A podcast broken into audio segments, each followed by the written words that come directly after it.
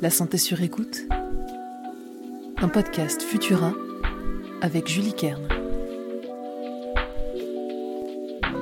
Bonjour, ici Julie, chef de rubrique santé chez Futura. Bienvenue dans ce nouvel épisode de La santé sur écoute. Nous allons décrypter ensemble une observation fréquemment faite par les scientifiques. Les végétariens sont plus enclins à être dépressifs. Restez bien attentifs pour savoir ce qu'il en est vraiment. On réfléchit ensemble dans ce nouvel épisode de la santé sur écoute. 2,2% des Français se disent végétariens.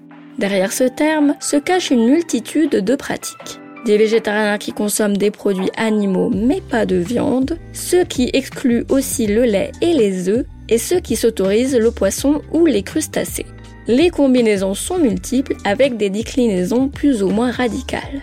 Le végétarisme n'est pas nouveau, il est même très ancien. Pythagore philosophait déjà sur le sujet durant la Grèce antique, et aujourd'hui il agite les médias mais aussi les laboratoires. Végétarisme et cancer, végétarisme et obésité, végétarisme et santé cardiovasculaire et j'en passe, les recherches sur les effets d'un régime alimentaire dépourvu de viande sur la santé se multiplient ces dernières années. Puisqu'il n'en faut qu'une, j'aimerais vous parler d'une étude brésilienne parue tout récemment qui conclut que les végétariens sont plus enclins à souffrir de dépression.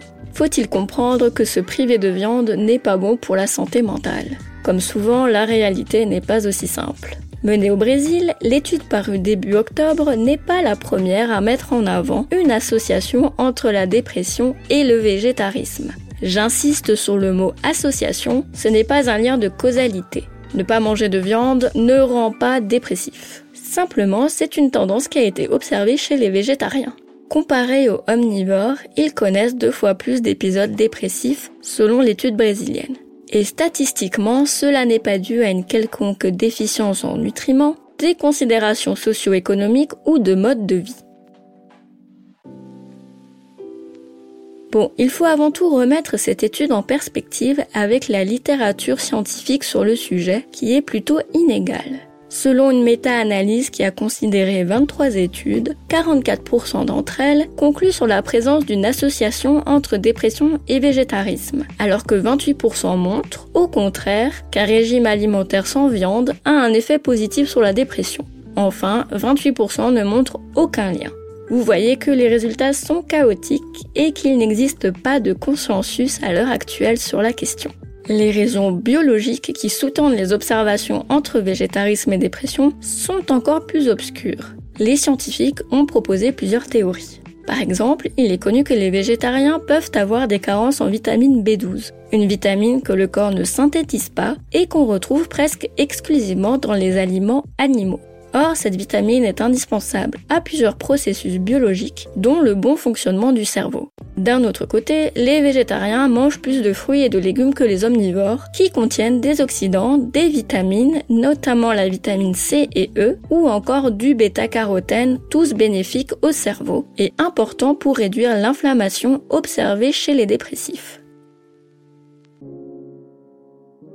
On pourrait retourner le problème dans l'autre sens. Est-ce que les personnes dépressives ont tendance à se tourner vers une alimentation végétarienne? La question mérite d'être posée et je n'ai pas de réponse claire à vous donner à ce stade. Comme dit précédemment, le végétarisme semble apporter tout un tas de bons nutriments qui soulagent l'inflammation dans le cerveau.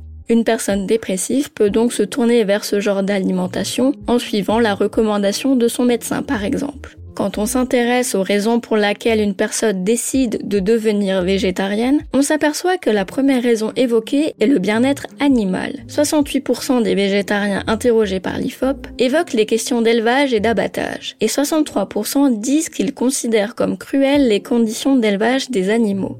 Vient ensuite l'impact sur l'environnement de l'élevage, notamment bovin, que l'on sait désastreux.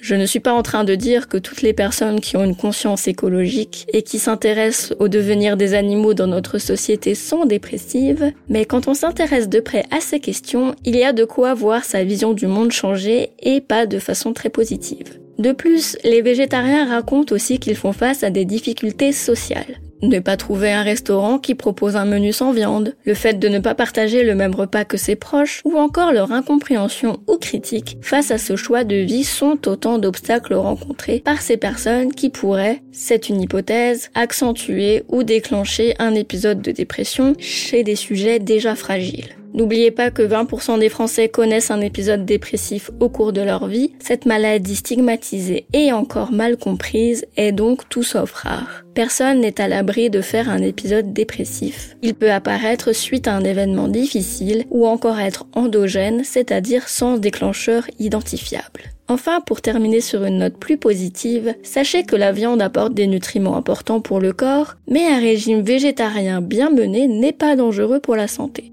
Néanmoins, il ne présente pas plus de bénéfices qu'un régime omnivore de type méditerranéen, le régime le plus sain selon les scientifiques. Tout est une question d'équilibre quand il s'agit de garder sa santé sur écoute. Merci d'avoir passé ce moment avec moi. Vous trouverez les sources de cet épisode dans la description pour vous forger votre propre avis. N'oubliez pas que les informations partagées dans cette capsule audio ne se substituent pas à un diagnostic médical émis par un médecin.